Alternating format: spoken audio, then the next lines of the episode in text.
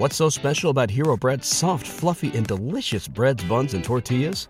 Hero Bread serves up 0 to 1 grams of net carbs, 5 to 11 grams of protein, and high fiber in every delicious serving. Made with natural ingredients, Hero Bread supports gut health, promotes weight management, and helps maintain blood sugar. Hero also drops other limited edition ultra low net carb goodies like rich, flaky croissants and buttery brioche slider rolls. Head to hero.co to shop today. What's the easiest choice you can make? Window instead of middle seat? Picking a vendor who sends a great gift basket? Outsourcing business tasks you hate? What about selling with Shopify?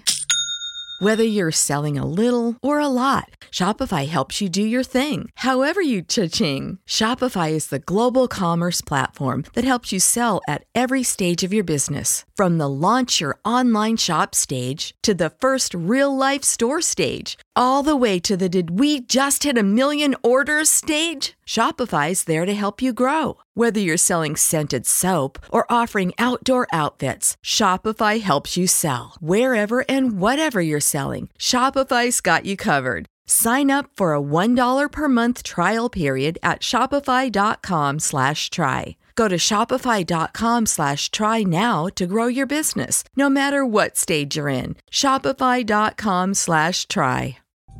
La reazione di Isabella Internò era disperata a intermittenza e a comando. Nella disperazione per la morte del fidanzato, lei si preoccupava della Maserati e a chi dovesse andare dopo la morte di Dennis.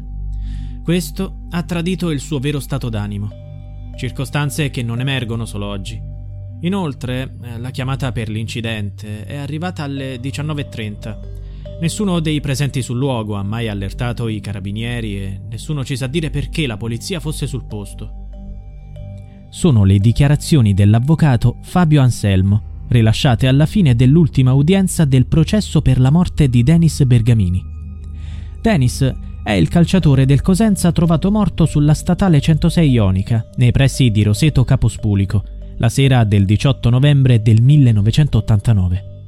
La morte del centrocampista, inizialmente, era stata archiviata come suicidio. Tuttavia, dopo tante battaglie, la famiglia è riuscita a far riaprire il caso e ora è in corso un processo per omicidio.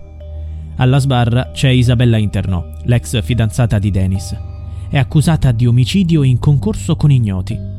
La sera in cui il calciatore è morto, Isabella, appena maggiorenne, era in macchina con lui.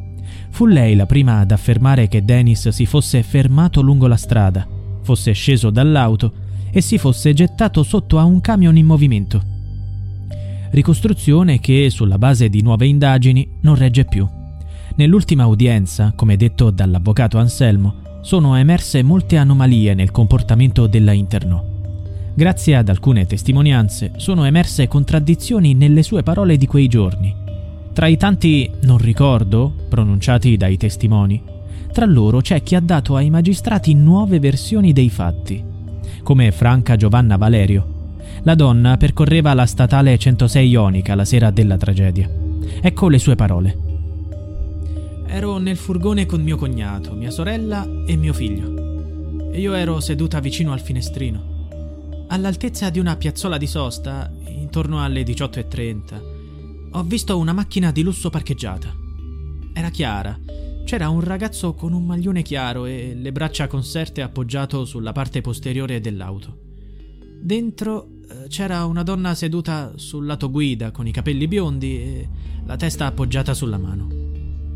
Ma nel 2013 al procuratore di Castrovillari la stessa testimone diede una versione diversa. Disse che il ragazzo non era fermo, ma camminava verso il ciglio della strada tanto che il cognato avrebbe sterzato per evitarlo. Più o meno la stessa versione che diede il cognato. Tuttavia, nell'ultima udienza, ha negato di aver detto una cosa del genere. Qual è la reale versione? Dopo la donna è stato ascoltato anche Mario Salvatore Infantino, proprietario del locale dove la internò, si era recata per telefonare dopo la tragedia. L'uomo, anziano e malato, ha parlato poco. Tutto ciò che ricorda è che una ragazza entrò in lacrime nel locale. Lui le diede dei gettoni per telefonare e le mostrò il bagno. C'era un uomo con lei. Ha aggiunto che poco dopo arrivò il brigadiere dei carabinieri che prese la ragazza e la portò via. ma nella deposizione rilasciata ai militari nel 1989 vengono rivelati altri dettagli che oggi l'anziano non ricorda, come l'orario in cui Isabella entrò nel bar o ciò che disse, inerente a un suicidio. Pertanto la Corte ha deciso di acquisire i verbali dell'epoca. In una delle precedenti udienze c'era stata la testimonianza sconvolgente dell'ex rappresentante Bernardino Rinaldi. L'uomo passava dalla Ionica poco prima della tragedia. Ha detto: Vidi un uomo biondo con un giubbotto marrone, di spalle, che si sbracciava cercando di fermare le macchine che andavano verso Cosenza. Ho avuto l'impressione che stesse cercando aiuto. Tra i testimoni riluttanti e altri che cambiano versione, le parole di Bernardino Rinaldi sembrano le più vicine alla realtà dei fatti.